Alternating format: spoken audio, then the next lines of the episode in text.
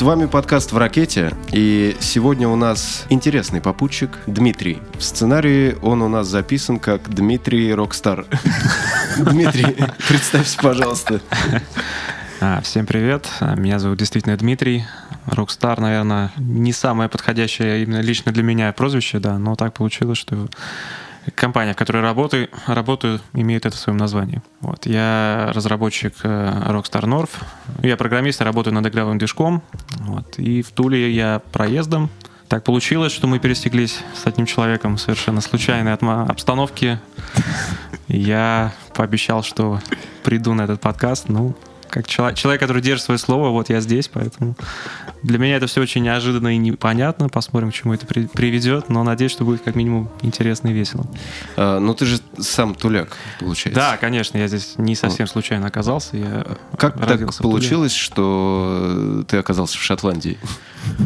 А, ну, как и многие вещи в этой жизни, достаточно большой, большую роль в этом сыграла случайность и удача. И, то есть я до этого работал в Москве, я переехал туда после школы, вступил в университет, поучился там. С играми меня связывало, в принципе, всю жизнь. Я так или иначе увлекался сначала как просто геймер, потом мне стали интересны какие-то уже более технические вещи. То есть я начал интересоваться. Э, на тот, ну, на тот момент, надо понимать, это то, то о чем я рассказываю, это получается какие 2000, там, 2009-2010 год, то есть так, такие вещи, как там Unreal Engine или Unity на тот момент еще были, если не, не в зачат. По-моему, их вообще еще тогда не было. Не, Unreal По крайней мере, текущих версий. Был, был Unreal третьей версии, так называемый UDK, который, конечно, очень далек по а, по user-friendly, скажем так, от того, что сейчас предлагает Unreal 4, да, но все равно, то есть были какие-то вещи, на которые ты мог попробовать себя в качестве разработчика, то есть я делал какие-то демки, какие-то ну, ясно делал какие-то моды, там, Warcraft,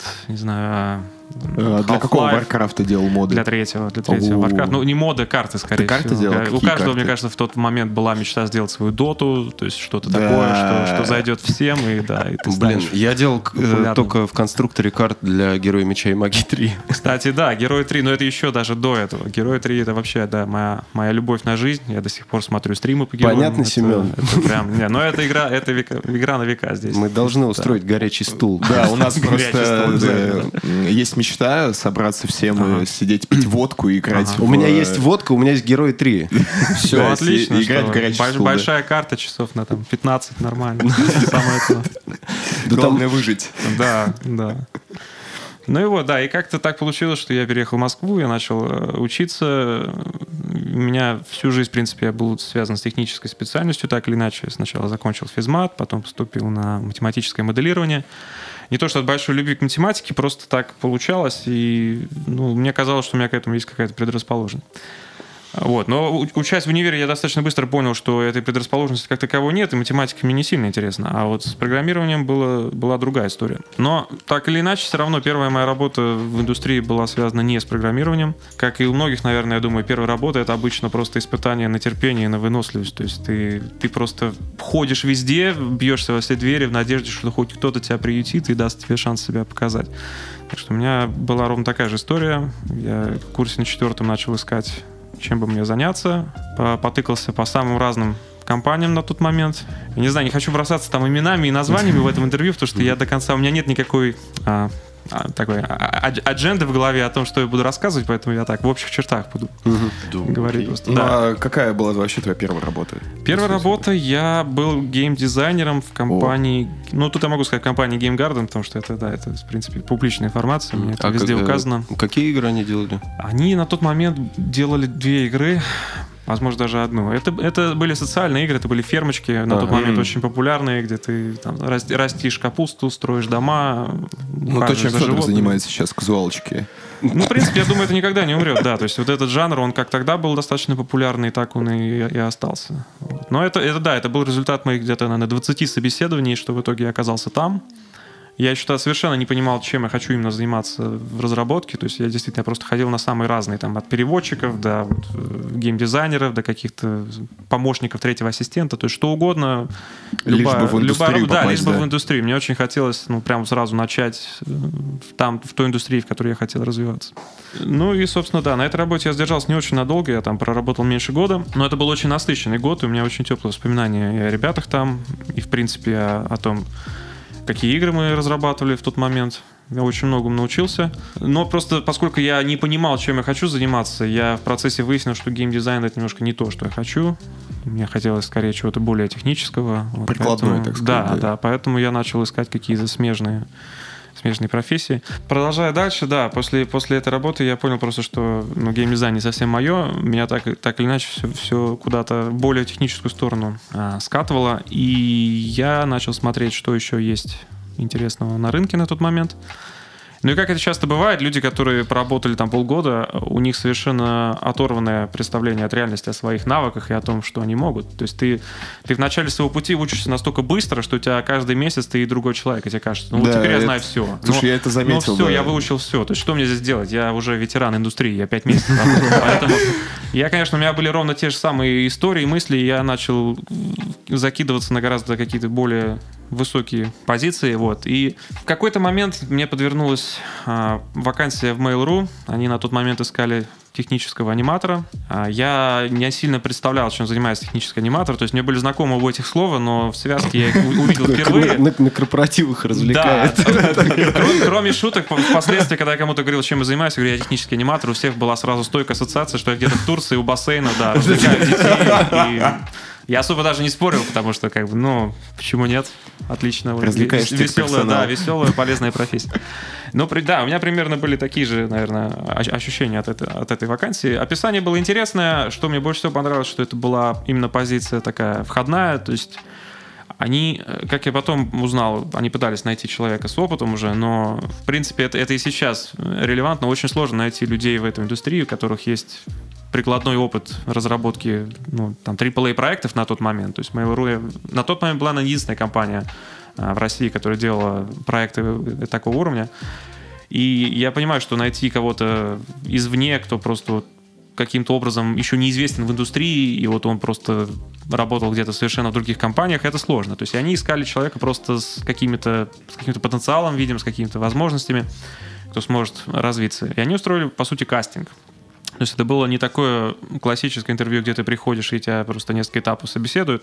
А это было много людей самых разных профессий. То есть на первом интервью, я помню, там приходили, у нас были юристы, ветеринары, врачи. То есть люди самых-самых вообще разных профессий, разных э, занятий.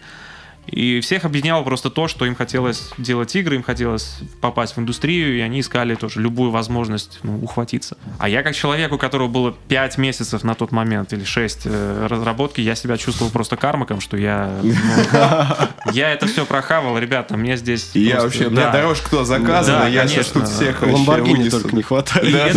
Это на самом деле со мной сыграло ну, в положительном ключе, потому что у меня абсолютно отсутствовал какой-то страх, какое-то сомнение. Это очень сильно помогает в таких играх на выживание, когда вас очень много, потому что, ну, по-хорошему, конечно, мне надо было сомневаться, мне надо было переживать, но из-за вот этой какой-то слепой уверенности, что да, я все знаю, вот. У меня получилось достаточно хорошо пройти все эти этапы, и в итоге, да, я попал э, в Mail.ru на эту позицию, на проект Skyforge, не знаю, насколько это... Я один раз устанавливал. Из, из, я играл в Skyforge э, когда-то ага. давным-давно. А, мы даже с пацанами даже, наверное, месяца два в него проиграли.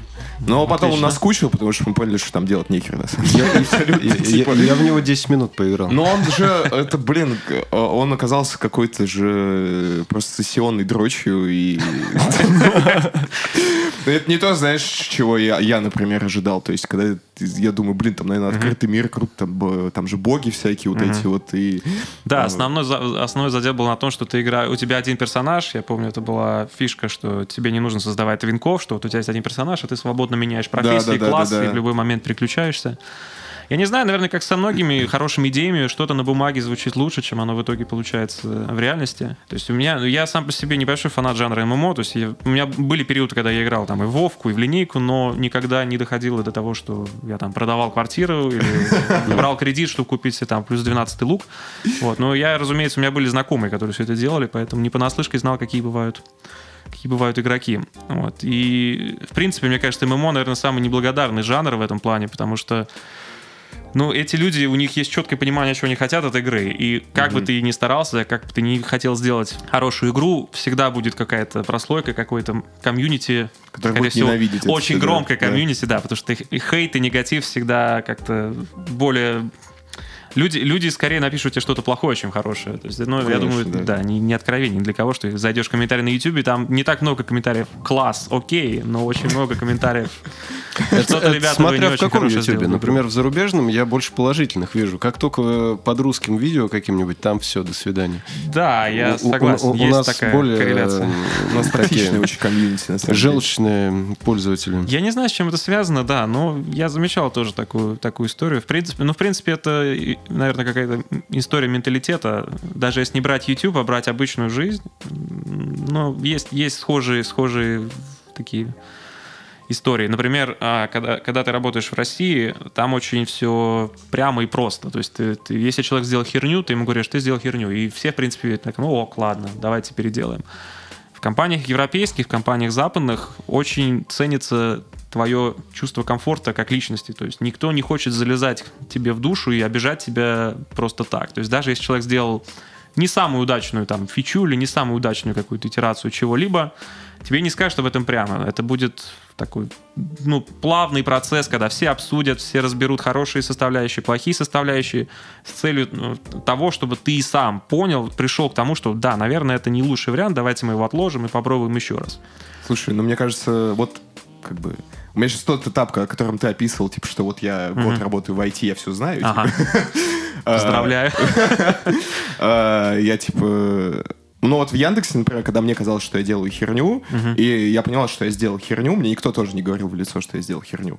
А, И мне всегда мой тимлид говорил, типа, вот, давай вот этот момент мы с тобой разберем сейчас, давай вот, типа, пообщаемся. И, вот никто реально мне прямо не сказал, я, и на самом деле я до сих пор не могу к этому привыкнуть, потому что я постоянно, э, и как бы знаю, вот, просто, переделай, да. и все. И как бы так я смогу лучше на своих ошибках научиться. А вот это вот все хождение вокруг да около, пока ты сам допрешь, это мне так э, Я не прекрасно тебя абсолютно. понимаю, я согласен с, ну, с большим количеством вещей, но при этом, понимаешь, это палка о двух концах. То есть Поскольку ты говоришь, ты сейчас в начале пути, грубо говоря, да, у Ну тебя да. первый год в IT, тебе сейчас, у тебя сейчас период обучения, тебе Ну да. все эти вещи воспринимаются как барьеры, то есть они мешают тебе учиться. В какой-то момент, когда ты действительно уже ну, набираешься опыта, чувство комфорта, оно становится гораздо более важным. Тебе хочется ощущать себя... Ну, то есть тебе не хочется, чтобы из тебя делали дурака, например. Когда тебе человек текст говорит, ты сделал херню, это будет задевать твое самолюбие. Тебе будет казаться, ну как же так, я же... Ни- никто не садится делать что-либо с посылом, а сделаю-ка херню, правильно? То есть вот, когда люди начинают хейтить игры и говорить, что разработчики не старались, они просто сделали отвали, мое Ну, личное мнение, обидно 99% звучит же, в случае, да, это абсолютно не так. То есть там может пойти что угодно, не так, миллион вариантов, но я уверен, что не было собрания, где собралась команда и такие, ребят, что делаем? А давайте сделаем херню. Отлично, вот, вот бюджет, вот сроки, делаем херню. Мне кажется, была бы лучшая игра в мире, Да. если бы так собрались. так, я практически уверен, так никто не делает. Поэтому в какой-то момент тебе это, это очень важно поддерживать дух в команде, когда люди не хотят там перерезать глотки друг другу за то, что ага, вот я сделал эт- эту, эту фичу, и он мне сказал, что это херня, поэтому я теперь все его фичи тоже буду хейтить. Это очень деструктивная штука, поэтому на, на долгосрок, мне кажется, надо скорее стараться вот как с тобой общается тимлит. То есть даже если он понимает, особенно если он понимает, что он, это- он этого человека менторит, он каким-то образом на него влияет, ну, как бы по принципу там доктора Хаус или э, доктора Кокса из клиники всех, всех воспитывать, мне кажется, это работает только в сериалах и в кино. В жизни обычно нужен все-таки более человеческий подход и более какие-то аккуратные такие заходы Ну, мне кажется, на док- личную доктор Кокс и доктор. Хаус это слишком радикальный пример, типа. Э, Да, Мне кажется, ну- просто, что можно говорить о том, что вот смотри, здесь ты допустил ошибку, но давай мы с тобой подумаем, почему ты, блядь, ее Да. совершил. И все, как бы тут э, можно же нормально Конечно, это спектр, подойти. конечно. типа, Где-то в середине можно всегда встретиться. Да, да. как бы золотая середина всегда может Да. найтись.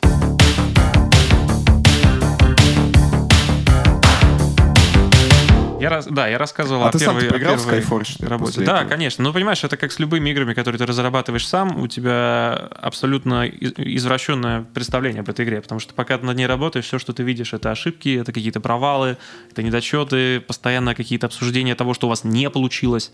То есть в, в процессе разработки редко, когда вы собираетесь и просто говорите, что у нас получилось круто. Такое бывает, но это процентов 10 времени.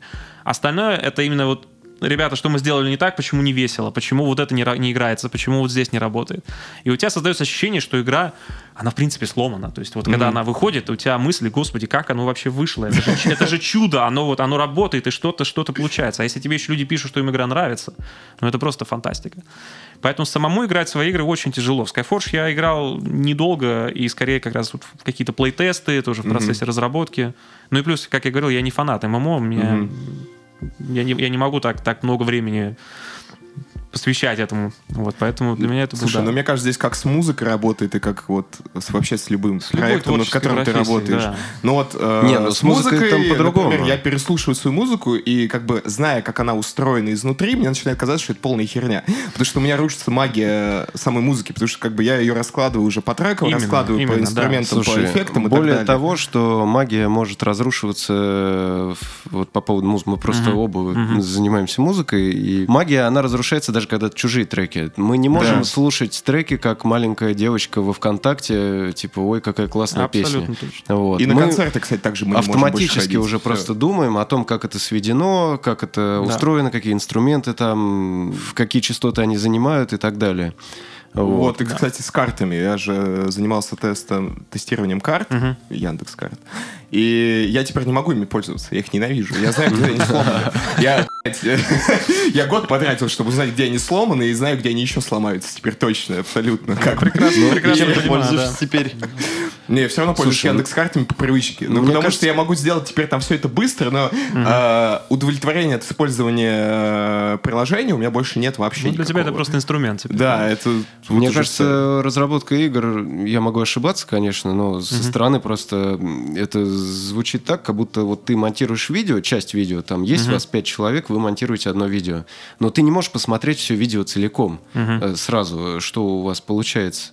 И, ну, типа как монтировать без превью. Просто у тебя есть... Да, у тебя никогда нет целого, цельного контекста. Ты не, ты не знаешь всего, что происходит в данный момент. Это особенно актуально, когда игра большая, когда команда большая, когда проект ну, какого-то масштабного такого размера. И, естественно, нет обычно ни одного человека в компании, который вот держит в голове вообще все, все детали, все, как должно сочетаться и так Ну далее. да. И это хороший пример, да. По сути, у вас есть большое часовое видео, но вот каждый взялся 10-минутный кусок, он его смонтировал, и теперь надежда, что если вы это положите вот друг после друга, получится фильм. Ну Ну, может быть, а есть такая вероятность. ну, с играми сложнее. а- Они же устроены не прямолинейно, как кино. Конечно, да, они э, интерактивные, И там, ну, я про саунд-дизайн там книги читал, там Мгм. как бы тоже звукорежиссура там в кино, она просто, она прямолинейная. Ты один раз сделал, она работает всегда Да. одинаково. А с играми как поведет себя пользователь и куда он пойдет. И Конечно. Еще него- как э, движок написан там, звуковой. Это тоже... Это да. Нюансов слишком много. Да, нет, я, я, да, ну, про музыку я тоже могу с вами поговорить. У меня тоже был период, когда я занимался музыкой активно. Вот. Но мне очень, да, близка вот эта идея, что э, не, не можешь это воспринимать больше как творчество, как контент, грубо говоря, да, ты воспринимаешь это как как работу, по сути. Поэтому у меня осталась моя последняя такая ниша, в которую я совершенно не лезу. Это кино, я в нем совершенно не разбираюсь. Это для меня вот прям просто замечательно. Это последняя такая отдушина, в которой могу просто прийти, сесть в кресло, смотреть на экран, меня развлекают, замечательно. Я не думаю, как это снимают, кто там как в цвет выставлял, какие там есть э, роли и вот это все прочее. То есть это обязательно надо что-то такое оставлять в своей, в своей жизни, к чему ты ну, специально не разбираешься в этом. Чтобы не разрушать, Да, э, должна чары. быть какая-то иллюзия, какая-то вот магия, которая позволяет себе отдохнуть в конце концов. Да.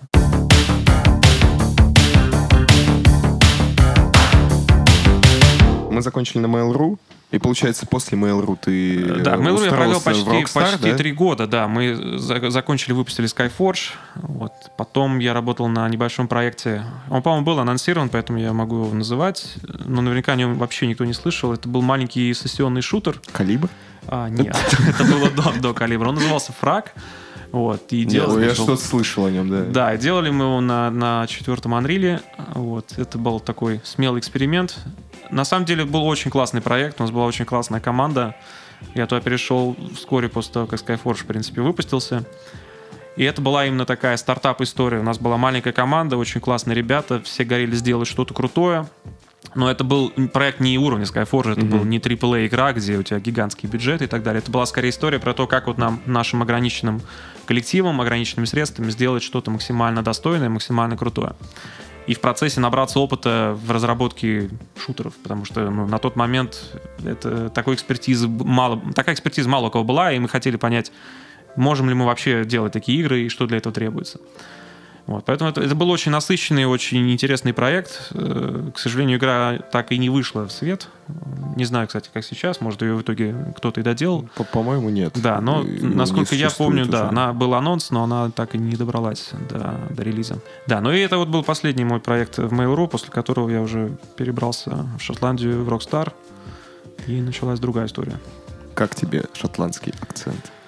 У меня есть даже видео, которое я всем показываю на тему шотландского акцента, просто чтобы люди сразу понимали, насколько он дичайше просто, не, не, не как Невыносим? не то, что не вода- нет, он, он не то, что он противный, в нем есть определенная какая-то даже какой-то шарм и такая, знаешь, это изюминка, просто настолько он разный, настолько он другой. Даже классический британский акцент, который многие считают ну, сложным для восприятия или каким-то особенным, по сравнению с шотландским это все просто детский лепет. Особенно если мы говорим про какой-то рабочий класс, то есть людей, которые работают в таких, э, ну, более периф- Заводы, периферийных областях, ну, да, как то есть не, не столицы, а работают, да, да. что-то, что, что-то, что-то в области там ты можешь, ну, я некоторых людей до сих пор вообще даже не могу понять. То есть это уже смесь. У них есть свой собственный язык, это гельский, который горный.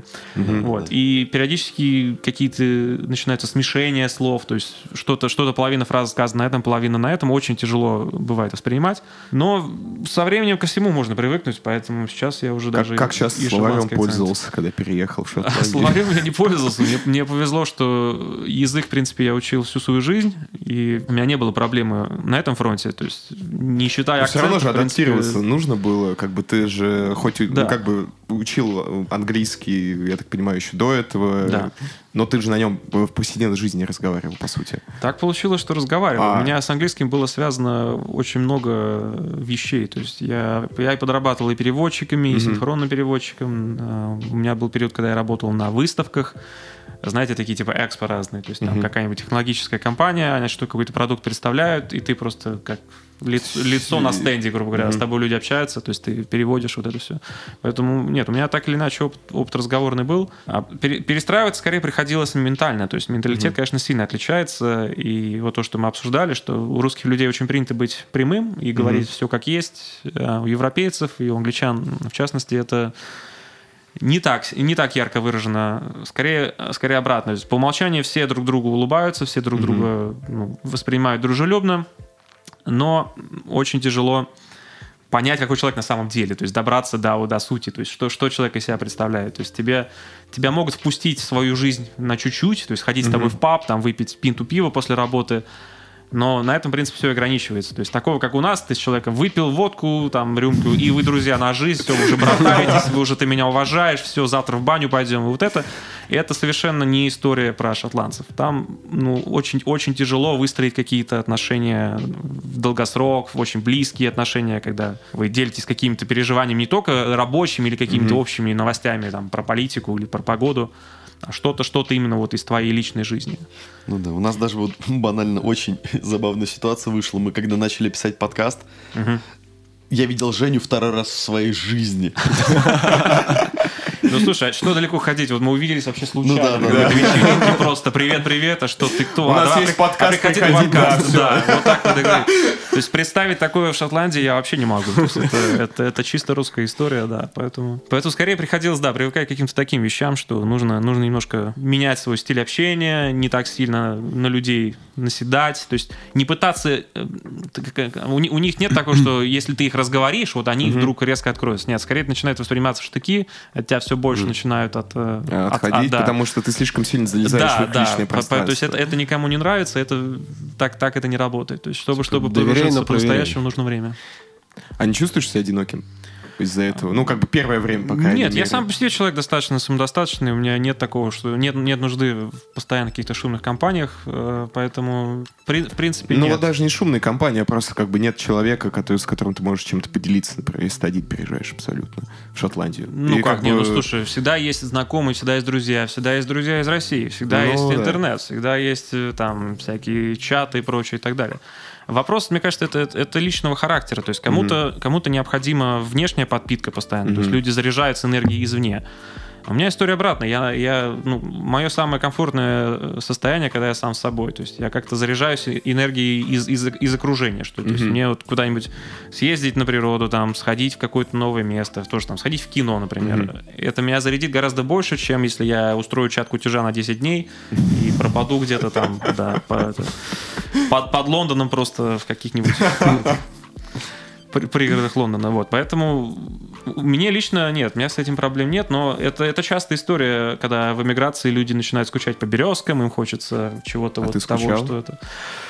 По Березкам, по водочке, по баньке Я, русской. я все-таки достаточно, с достаточной периодичностью приезжаю в Россию, ну, хотя бы раз в год, там, или иногда бывает два раза в год, поэтому у меня нету, нет совсем уж дефицита березок, но периодически я, я начал больше слушать русскую музыку, я могу сказать. М. То есть мне вот, да... А как Языка не русская- хватает, да? Русская речь, наверное, да, хочется периодически слышать ее, поэтому... А какую русскую музыку?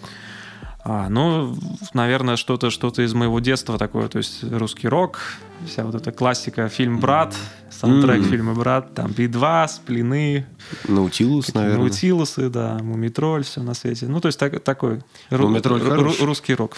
Мумитроль что? Мумитроль хорош. Хорош, да. Ну, Нет, они, понимаешь, они все хороши в своем, в своем как бы, жанре и своей, своей области.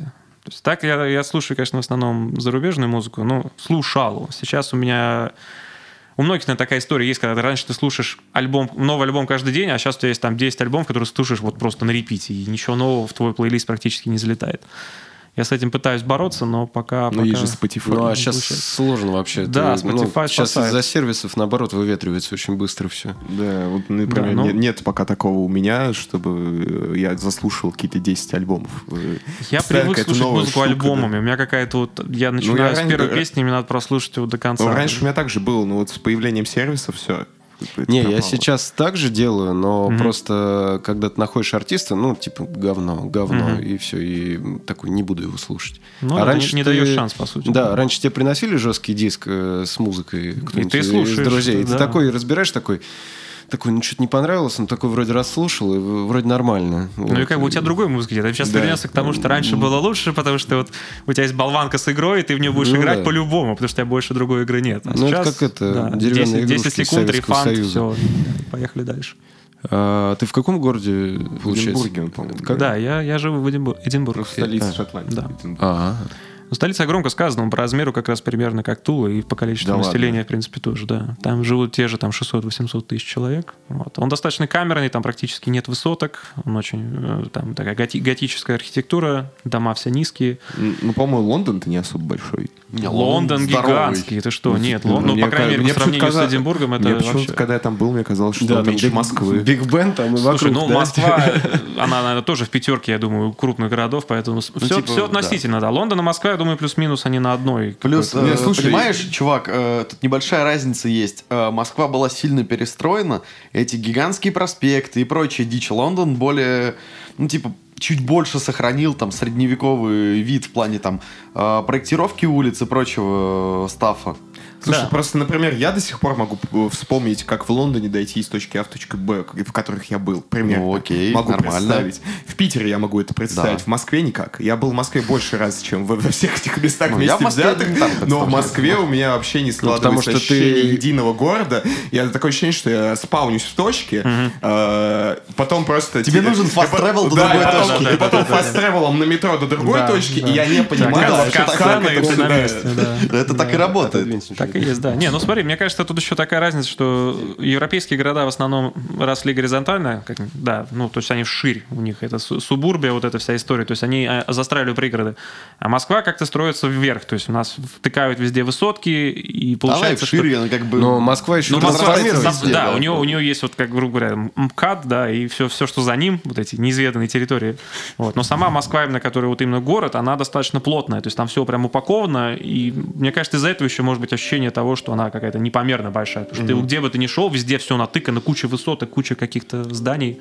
Ну, Просто, допустим, пять лет, например, назад я ездил в Москву, вот был в одном месте, я сейчас приеду туда, я, не- ну, Ну, там, будет- совсем там, другое, там, да. будет, узнаешь, там что место, будет да. все другое, там построится какое-нибудь новое здание. Скорее всего, Э, да. Что-нибудь перекроется, или Ну да. ну, кто-нибудь вскроется. Ну, Ну, я вот типа, 6 лет Москва, живу, она- она поменялась достаточно сильно за это время. Хорошо. Ну, кстати, Сергей Семенович, без шуток, а реально лучше стало. Ну, в Китае Ну, ну, круче. У меня знакомый ездил по обмену учиться в- там где-то недалеко от Шанхая, там какой-то маленький городок. И Маленький он- городок миллиона на два человека, наверное.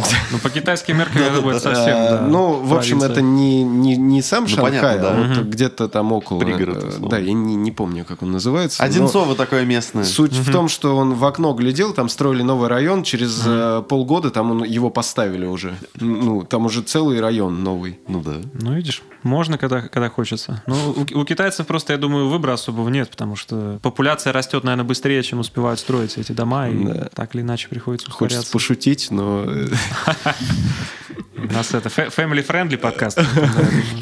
Да нет, у нас э, плашечку 18 плюс всегда можно 17 плюс, поставить. Ну. Просто с ковидом они немного популяцию...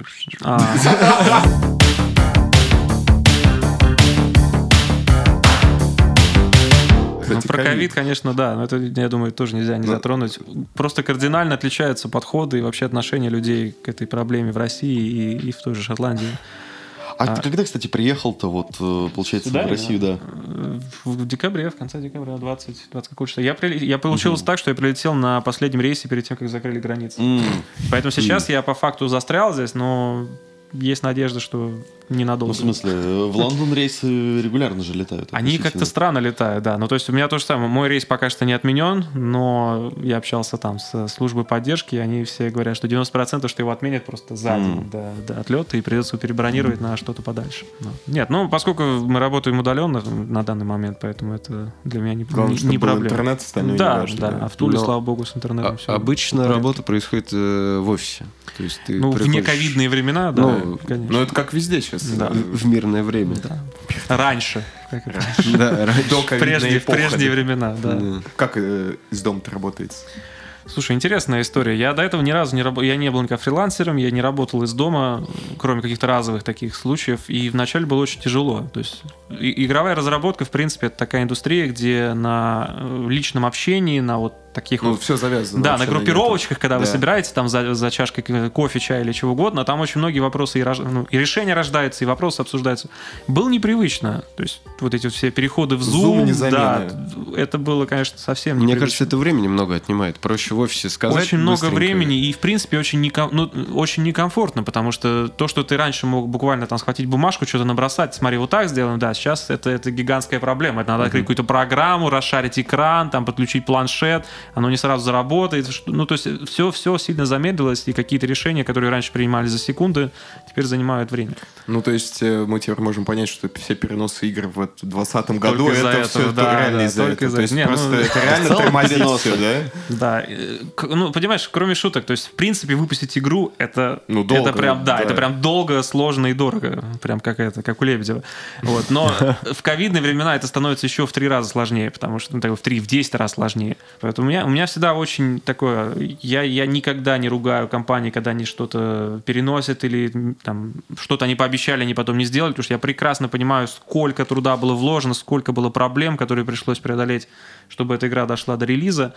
И от чего еще пришло, от- пришлось отказаться? Ну, Да, сколько всего вырезали, сколько всего. Это, это же тоже, понимаешь, представь, ты разработчик, ты над чем-то работаешь год, а потом тебе говорят, что это в игру не попадет. То есть это, это, это очень всегда сильный психологический удар, и люди, которые ну, все, это, все это проходят, меньше всего им, им нужна какая-то еще критика со стороны, еще дополнительный хейт, чтобы их там обс- обсуждали в комментариях и говорили, какие неплохие и ужасные. Поэтому если я могу кому-то что-то посоветовать, ребята, пожалуйста, давайте жить дружно, будьте добрее. Все, как, как я и говорил, никто не садится делать игру в смысле давайте сделаем херню. Всегда это очень, очень сложный, очень замороченный процесс. Мне кажется, люди... Была бы самая офигенная игра, если бы все собрались такие, давайте херню сделаем. Мне кажется, это было бы как минимум весело. Минимум честно, да, нет, это тоже важная, важная, ну, важная часть. То есть люди должны понимать, что они делают. Если они искренне собрались сделать херню, ну почему нет? То есть главное, чтобы все Ну, у нас есть Steam, в принципе, там можно много, да и, Если кстати... хочется найти, можно найти и- шоп тоже за- засрался сильно. Ой, не напоминай про eShop, это, это моя личная боль. Я когда пытаюсь найти что-нибудь, что прикупить, нет. Это просто... Он просто не работает. Просто ищешь изюм среди говна.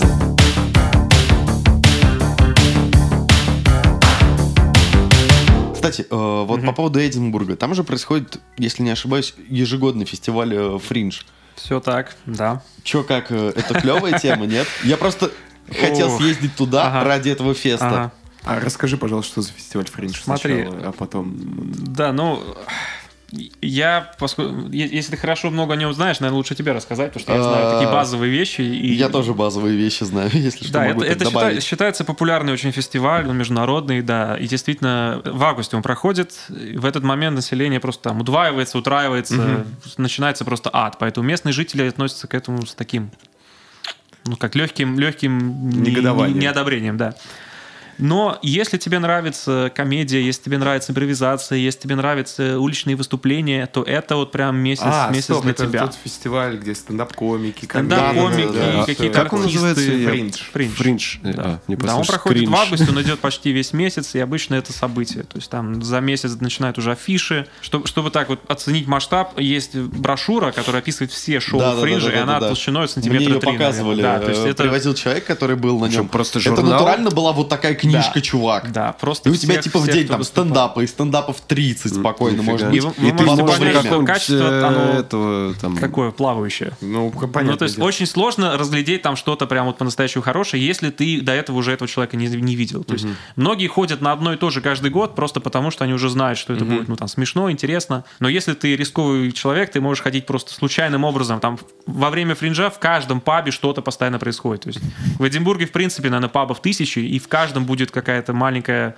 сцена, какой-то маленький перформанс. Ты можешь просто каждый день ходить везде и везде А, то есть фестиваль разбит на весь Он город, размазан да, на весь город, да. Это не так, что есть вообще. какой-то большой стадион, То есть не, не как. Сигет, отдельный остров там они... Нет, нет, это именно размазано вообще на весь город, и это происходит просто везде. Ну и понятно, плюсы то, что приезжает очень много людей, то, что ну, можно там знакомиться на каких- каких-то новых, э, ну, новые какие-то компании. Минусы приезжает очень много людей, невозможно делать ничего, не связанное с фринжем. То есть, если ты там куда-то хочешь погулять, сходить, куда-то съездить, то есть пробки, заторы, это все, конечно... Но это праздник города, я так понимаю. Да, Ну, они очень целом. этим гордятся. Нет, это, конечно, очень такая тоже так понимаю, в этом году национальная отменили. история. В этом году его отменили, ну, Ну, да, по понятным Ну, причинам. понятным причинам, Вот. да. Но у меня, так сказать, это мой личный рекорд. Я вот пока ни на одном фринже, ни на одном шоу не, не был, поэтому у меня к нему отношение такое, весьма Ну, то двоякое. есть даже случайно не попал. Нет, нет. Я не Я знаю. надеюсь, мы все на него попадем когда-нибудь. Когда-нибудь, да. Я думаю, да. Ну, то есть, может быть, у меня опять эта история э, связана с тем, что я там живу, и для меня это воспринимается как... Ну да, как- да, да, у меня да. нету к этому какого-то отношения, есть. что вау, это же фринж. это- Потому это что даже фестиваль. когда банально, там, например, чемпионат мира по футболу был в Москве, Да. типа, все очень круто, все зашибись, я почти не вылезал из дома. Ну да, Я это, же, такой, это же происходит здесь. как Людей бы, да. куча приехала, вроде бы клевая атмосфера. Мы даже выбирались там куда-то и по барам, и по прочему, Мгм. познакомились с иностранцами, выпили с ними. Было клево. Хотел бы я, чтобы это было, ну, хер его знает. Не, ну постоянно, конечно, нет. Не, ну типа, э, Но- и это но- но- длилось не так долго, и еще это перемещалось между Слушай, городами. э, Если бы все было в Москве, наверное, с ума сошел. Семен, даже, ну, как бы при, я не знаю, ментальности плохо говорить, да, русского человека, э, на- при всей серьезности русского человека, как бы чемпионат он немножко разрядил все-таки Ну, вот не это спорю, напряжение. да, да, да. потому Но, что типа, когда ты просто именно вот в этой атмосфере всего живешь, и типа тебе надо там условно ездить на пары или куда-то еще. Да, да, и да. у Тебе надо жить обычной жизнью. такая То есть жизнь. человек Да, приехал на, на фестиваль или на футбол, у него Да, на фестивале он отдыхает. круто. Да. Потому что я когда возвращался из Европы, я прям сильно э, замечал, насколько лицо э, русских людей отличается от лица европейцев. Они Есть такие, такое, нас можно в толпе узнать, да. У нас все, все всегда, мы что-то превозмогаем в моменте. в любом, да. Такой, ты что, не видишь, мне тяжело, блядь. Да. Ну, Почему ты улыбаешься? Хочу, чтобы ты тоже был наш Вот, я потом три месяца просто из дома не выходил, когда первый раз ездил. Слушай, ко мне один раз полицейский подошел, я что-то шел довольно, иду, улыбаюсь, все как бы хорошо. Ко мне полицейский подошел, молодой человек, у вас все нормально. а в целом есть же такое, да, что ты когда видишь полицейского в России, у тебя выз- вызывает любые чувства, кроме там чувства безопасности. Все в порядке. То есть, такая история тоже. Да, это просто чисто спонтанно. Иду где-то там, подходит ко мне со стороны, все в порядке. Такой, да, а что? Ну, мало ли. улыбаетесь. Россия Да, да, да, да, да, да. Да, когда ты кашлянул. Была история, расскажи, Семен. Когда начиналась только вот эта... Ковид-история, А, да. Ну, тогда и пранки были, я помню, тоже Предпандемия, да. вон. Семен отошел кашлянуть и перекрестился. Да, да, да. Ну, я шел я ехал на работу, на Бауманской у меня офис, и что-то мне просто першило горло. Ну, понятно. Адски в Москве першило вообще горло, легко, да. особенно в метро. Плюс еще это только было начало, когда мы начали ходить в масках, все дела, и с маской типа дико сушит горло. Воды с собой нет, и я еле сдерживался в вагоне, типа, чтобы не закашлять, потому что один человек закашлял, мне кажется, его потом сожгли на костре. Под поезд просто. Ну, типа, или так, да, да, да. Я просто выхожу, начинаю заливаться кашлем. Стоит полицейский, начинает перекрещиваться. буквально. Я такой, чувак, все нормально у тебя, нет? Ну, у каждого свои методы. Все спасаются, кто как может. Причем с маской со спущенной он стоял. Ага. А ну вот это классическое, когда нос наружу. О, да, да. Ну да. Она была вообще на подбородке. Да, да, да, да, да, да. А, Это прям Мы, получается, на этом, на это, На этом. Мы на подкасте в ракете. Фриндж. Фриндж? Да, Фриндж, да. кринж, кринж. Нормально. Местами, местами очень даже кринж. Возможно, игра слов там. Я вот в этом году я хотел на День огурца съездить, его отменили. А день огурца это... День огурца, это во Владимирской области. В 2020 году долж- должен был быть юбилей. По-моему, то ли 10 лет ему должно было быть. Огурцу? Э, Дню огурца. Там просто можно попробовать разные пикули и вообще угореть просто. Там, А ты же знаешь ну, про прикинь, фестиваль праздник. крапивы? Фестиваль крапивы, да, я даже ездил туда. Ну, тут недалеко. Ну там же да, обещали сделать круто. Но День огурца, типа, это еще круче, чем День крапивы. А в чем, слушай, в День крапивы, в чем культурная программа? Что вы там делаете? Э, Там есть бои на крапиве. Ну, а, Там ну, в можно принципе, хлестаться мог крапивой. догадаться, да. Не, Нунчаки из крапивы. Боже, типичная русская забава попи***ться просто. Да. Хоть Ну, есть же деревня Крапивна под. Тулой, и там фестиваль крапивы проходит. Я вот знаю только про бои на крапиву. Я не удивлюсь, если на дне огурца огурцами. Дерутся, ну да. Вот ты же был на фестивале крапивы, что там делают? Да там, не знаю, я был, там была обычная, ну, ярмарка, там, не знаю, водка из крапивы, мед из крапивы, чай из крапивы, ну, типа, все из крапивы. Вот. э, Ну, И, ну, там суп из крапивы был. А, И обычная классическая сцена стоит, и там выступают все либо под фанеру, либо Под крапиву. под крапиву. Крапива. Песня крапивы с альбома Да, крапива. да, да, да. Давай еще про Шотландию немножко поговорим, оставим всю эту работу на сладенькое. Чтобы мы об все камни, да, столкнулись в самом конце. Хаггис ты попробовал? Да, да. И чё, я, как? я вам даже уже рассказывал, да. У меня с Хаггисом получилась очень смешная история. А, наверное, сначала, сначала сказать, что это, или сначала Да, рассказать? лучше Да, лучше рассказать, сначала что Хаггис это. это такая Это не памперсы. Нет, Да. Это, это- да, это не памперсы, это национальное блюдо, которое представляет себя... Наверное, аналог, аналог российский будет у нас какой-нибудь винегрет. То есть это из серии, что все, что было в холодильнике, ты собрал, вот запихнул в, этот, в какую-то такую общую емкость, и из этого потом сделал что-то наподобие колбасы. Вот. У них э, хаггис это похожая история. Это такая из, из всяких потрошков, желудков, каких-то там этих... вс- всего, короче, что, что ты не ешь в мясе, что ты не ешь там в обычное время. Вот это все собирают вместе, все это пере- перемалывают в эту требуху и делают из этого колбасу. И это все еще очень сильно соленое. То есть это все сильно по- посолено.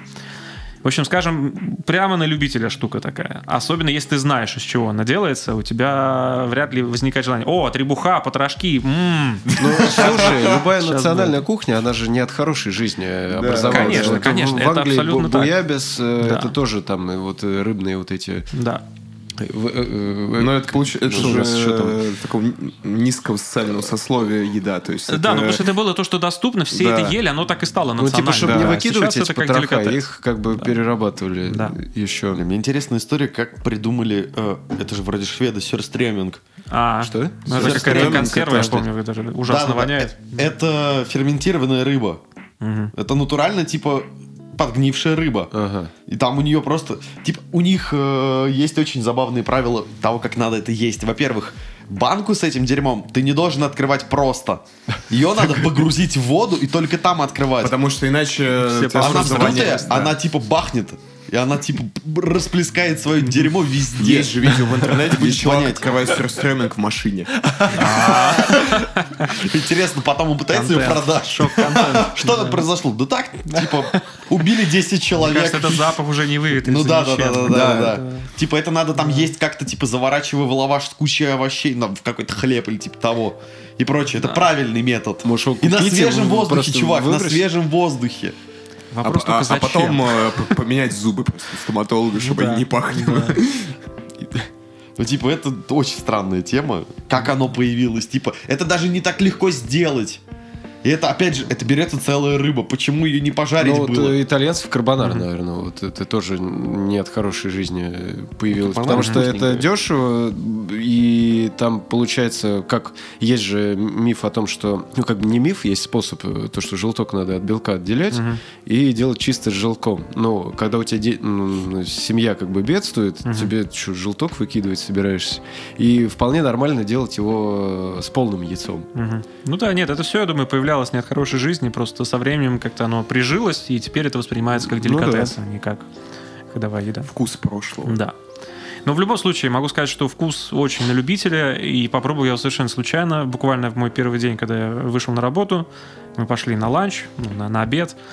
А, и я пока, пока еще вообще не знаю, то есть какая там еда, что там можно есть. То есть я смотрю просто, что есть на выбор, и там лежал сэндвич такой. Я думаю, ну сэндвич беспроигрышный вариант, я в любом случае это съем, возьму его пока. Я взял этот сэндвич, ничего не предвещало беды, я сажусь, начинаю его есть. Ну, в принципе, нормально, солененько. Солененько. Но, как бы ничего, то есть никаких а, рвотных рефлексов или что-то такое не вызывает. То есть я его нормально ем. И у меня спрашивает коллега, о, а как тебе хагис, кстати? Да такой, в смысле, я еще не пробовал. Ну как ты его ешь, вот сидишь? Я такой, а, в смысле, это же сэндвич. Ну ты его открой. Я открываю, ну и да, там прям такая. Он, он выглядит как а, знаешь, это сухой корм для животных, такой, эти шарики такие коричневые. То есть А. вот, вот так вот прям посыпан, да, и между, между булкой. И вот как только ты понимаешь, что ты сейчас ел, у тебя совершенно другая реакция, совершенно другие ощущения. Поэтому, если бы я вот так случайно не попробовал, я бы никогда в жизни его не попробовал. То есть вот специально, намеренно прийти и заказать его и попробовать, абсолютно точно нет. Но поскольку это случилось совершенно случайно, я могу сказать, что он съедобен. Его... Сэндвич с хаггисом. Да, его можно, можно есть. У него, в принципе, интересный такой вкус. Интересно, а в Макдональдсе в э, Шотландии есть какой-нибудь Да, бургер с хаггисом? Кстати, Э, по-моему, да. э, В, да. в каждой стране там Да. же есть локальные спецпредложения. Вот Да-да-да. э, в Китае это там острые бургеры были, Мгм. а вот в Шотландии что? Вот, по-моему, да, у нас были бургеры с хаггисом. Я точно знаю минусы нашего Макдональдса. У нас нет сырных соусов, например. И это прям вот вечно. Чего? Да, то есть я тоже, я как человек, который, ну, блин, как-то картошечка с сырным соусом, вот у них его абсолютно вообще нет. Но из такого сезонного... В Лондоне, знаю, Не есть знаю. and chips, э, есть Ну, набор. фиш and чипс это в целом их история, Да. это, это тоже, как, как и с хаггисом, это самая ходовая еда. То Да. есть ты в любой забегаловке, в любом месте будешь, э, да, найдешь себе р- fish рыбу, and chips. картошку, все. Да, рыба в кляре и, и картошка фри. Вот, поэтому это, это тоже, конечно, никакой не деликатес, но из-за того, что он настолько распространен, его уже умеют готовить почти везде. И если ты не хочешь рисковать и брать что-то неизвестное, ты берешь себе fish и, в принципе, ну, голодным ты не останешься. Пойдем после подкаста в KFC. Ты проголодался? Да, да, с утра, с утра говорить о таком, это, да, чревато. Думал, вообще... Я только два боя Александрова съел с утра. Слушай, ну вы неплохо Ну, так хорошо я живете, да, да, да, да. Я по акции купил. По акции, то есть квартира, это не квартиру, машину продал.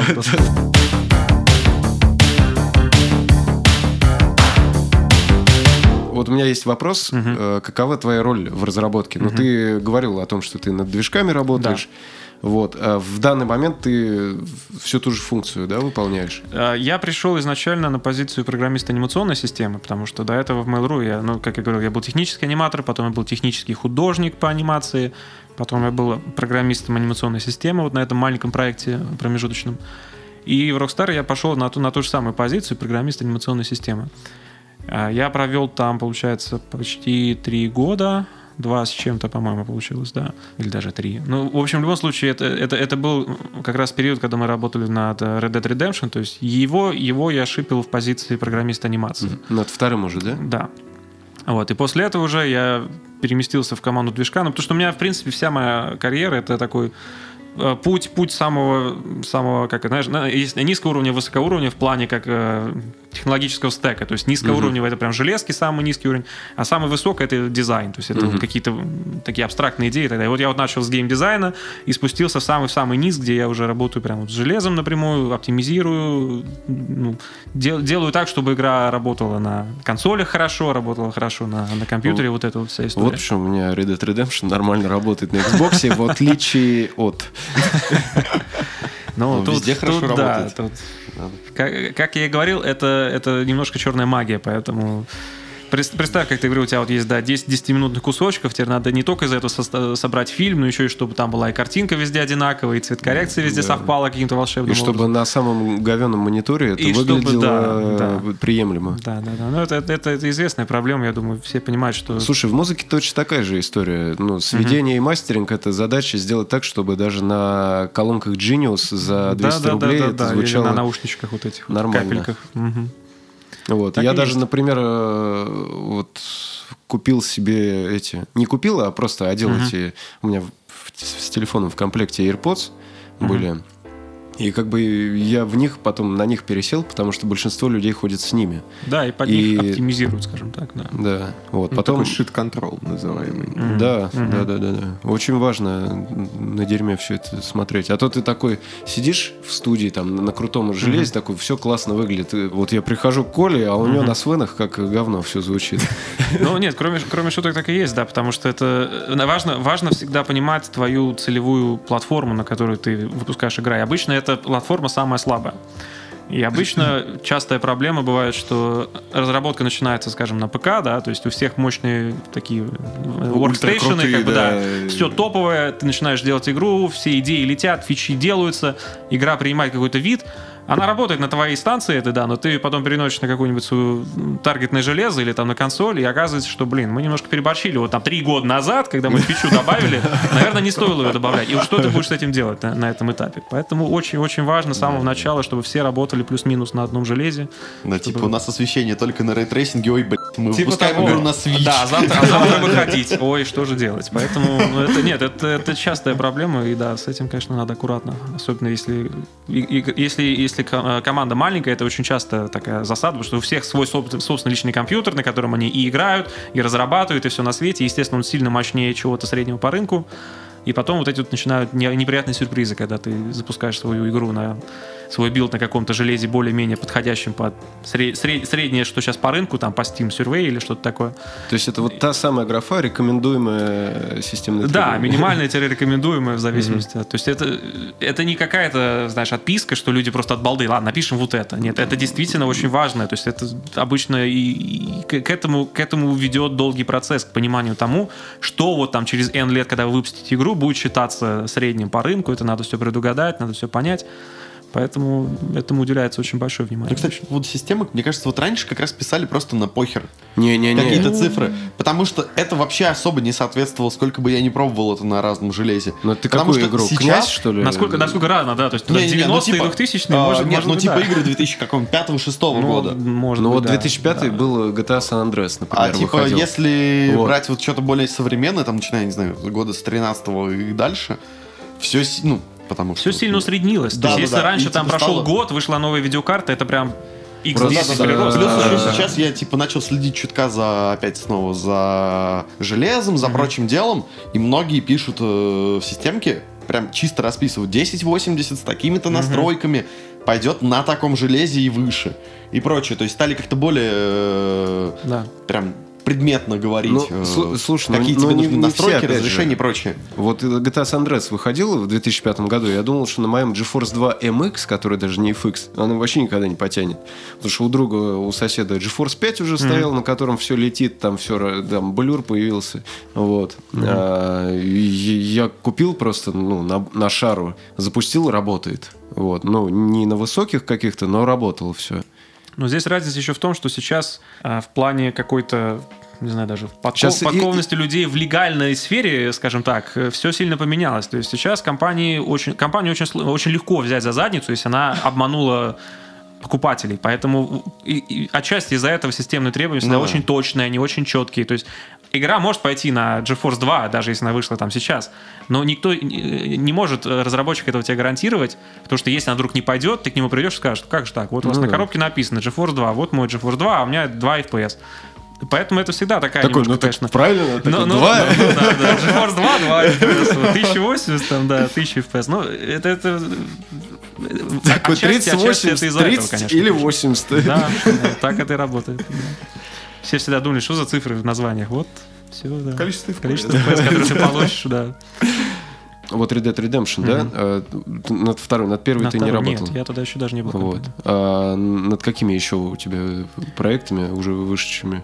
Из Rockstar э, вышедшими никакими. А, вот, Red Dead RDR. Redemption, да. вот, Ну и какой-то там GTA, support, support, support э, по пятой части. Ага. GTA, да. Но, по- понятно, GTA вышла задолго до того, как я туда пришел, поэтому... А, это- Ну, это скорее, уже, когда там были либо Да, апдейты, либо Да, но поскольку, DLC, нет, поскольку я работаю над говоря. движком, так или иначе, движок, он share ится Ну обычно да, да, да. между проектами. То есть фор- формально я могу себя приписывать, что я к этому имею отношение, но, например, там в в кредитах меня, конечно, не будет, потому что игра вышла, когда я еще даже, Ага. по-моему, даже еще в мейле не работал на тот момент.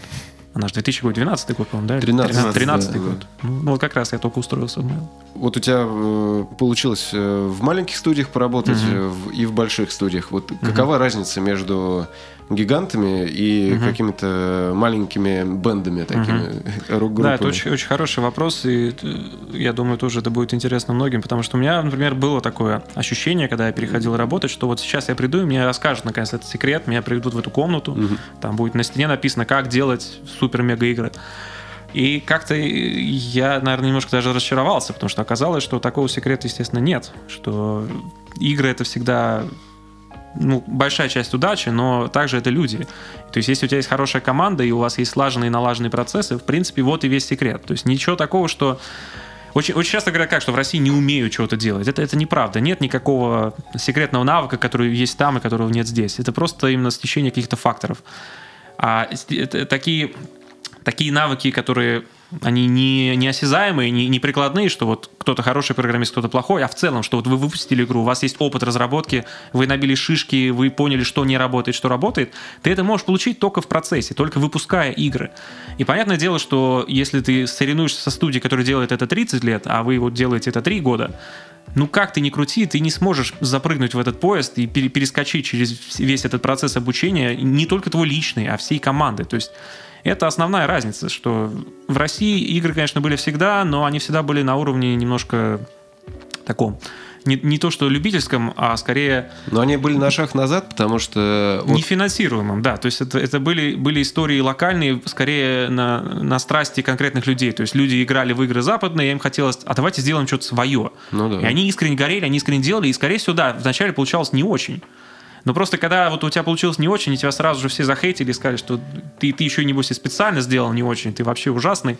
Конечно, у всех падает и мотивация, и как-то в целом дела не идут. То есть это все равно бизнес. Если ты игру не продал, следующую игру ты не сделаешь. Ну, вот я слышал, когда вот это разрабатывали Vivi Sector, по-моему, у нас игра Была называлась. такая игра, да. Там типа супер анимация меха и все. И типа у всех реально упал член, когда увидели Gears of War на E3. И все говорят, ну все, мы больше не догоним никогда этот уровень. Это не то, что даже не догоним, это просто именно Ну, разрыв. просто то есть у- его надо у нас, сокращать. да, и- э, Опять же, с музыкой у нас нет среды такой.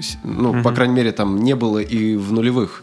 То есть там была какая-то закрытая тусовка с разработчиками, они там сейчас разбрелись по разным компаниям, э, опять же, западным. Ну, нет, сейчас у нас сделают вроде какой-то AAA э, в России. А, King's Bounty новый делают. Ну, который, за А третьего ли- который от третьего лица. Atomic Atomic Heart, еще вообще не да. Ну, равно играет ты- или Ну, технодемка. чувак, ты э, Ну, типа, сравни, есть сколько, прогресс, сколько, Каждая игра в какой-то момент это технодемка. Ну, есть, типа, да, сколько дойти. делается игр как бы с бугром в то же время, сколько крупных игр, сколько их в год выходит. Ну, Ну, там совершенно... Я просто конечно, о том, что, ну да, в России. Меньше, но в России есть хороший представитель, там, Морутопия. Ну, типа, да, У нас есть да. потенциал как бы развивать это, но по- пока еще ну, нету самой индустрии да, в так- индустрии. такого размера. Ну, у нас немножко ушло либо в инди, как с тем же Peak Lodge, э, либо в сторону мобильного гейминга. Чуваки, которые делают этот Gardenscapes и прочее. Ну да. Это же чуваки из э, Ростова, если не ошибаюсь, или откуда-то. Оттуда. А, Playrix, Ну, который- Playrix, да, да, да. Которые на презентации Apple показывали их, да. Ну, как бы да, и это Которые делают чуваки, которые Да, крутые у делают нас есть этот еще... Э, господи, клевые игры, популярные на мобилах. А, Неки есть, где Федор работал. Мобилочки, в принципе, в России да. всегда Ну, вот- чувствовали себя хорошо, поэтому здесь Ну я, да, я да, больше да. говорю, да, за, за AAA, за, AAA, вот да. такие прям И супермасштабные еще как-то у нас тоже нормально. У нас в России, как и в музыке, у нас была какая-то проблема, что мы всегда хотели копировать Запад, а выстреливали всегда проекты, которые были самобытные. То есть, вот Ну когда да. ты не пытаешься сделать как у них, а делаешь вот Мор Утопия, например. Ну да, да, ну да. Что-то, что, что вот просто твое. И в музыке также у нас выстреливали команды, не которые пытались там петь на английском со своими акцентами и прочим, а те, кто делали русскую музыку для российского слушателя. Да, Мне вот, кажется, кстати, это- из это нормально, это прикольных хорошая примеров история. относительно недавно, которые вышли.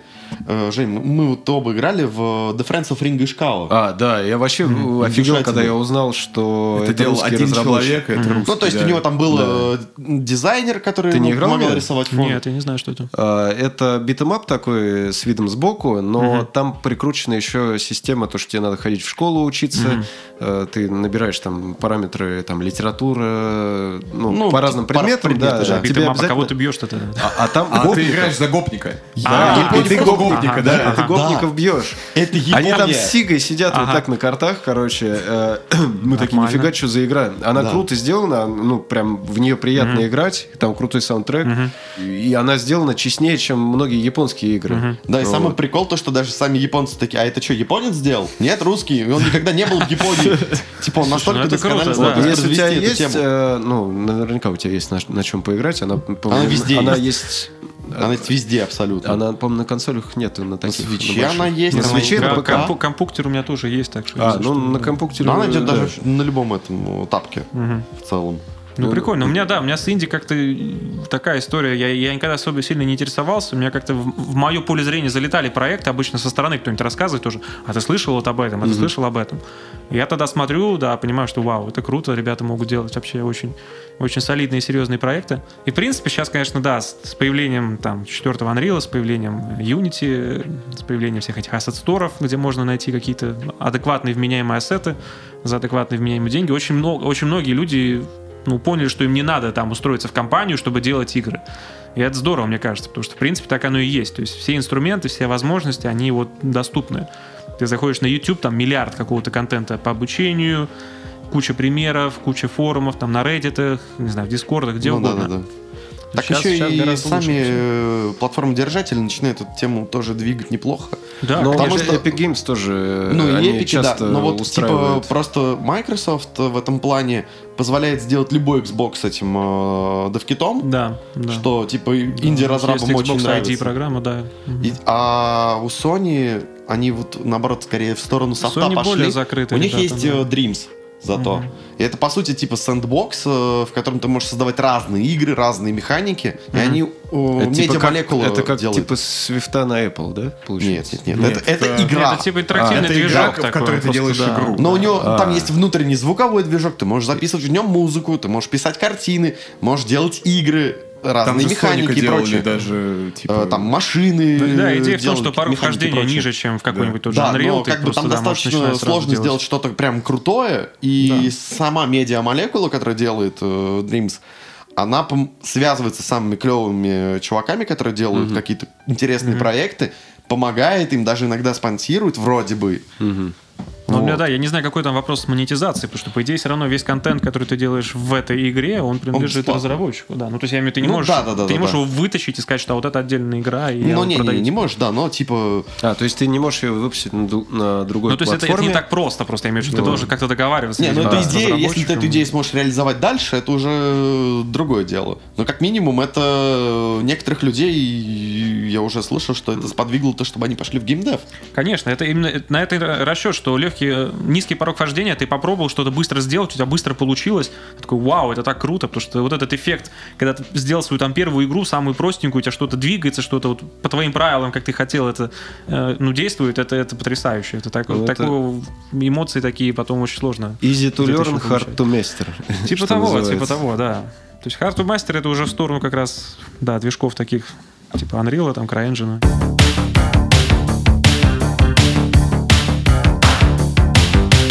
Ты, ну, вот сейчас играешь вообще на, на чем-нибудь? Да, это хоро- хороший вопрос. У меня, э, конечно, Вообще случилось, хватает времени? случилась Да. профдеформация, как и у многих, наверное. То есть в игры очень сложно стало играть, потому что когда Да. описываешь, ты, ты в них играешь уже не как игрок, ты в них играешь как разработчик, и твой теперь интерес скорее в том, чтобы понять, как ты можешь это сломать, или как ты можешь там, ну, раз- разглядеть вот, вот до, до чего, до- насколько далеко люди пошли, да, чтобы, просто. чтобы чтобы ты не смог их раскусить. Но я стараюсь так. У меня есть несколько жанров, которые я по-прежнему играю. То есть мне очень нравятся классические RPG-шки, мне очень нравятся...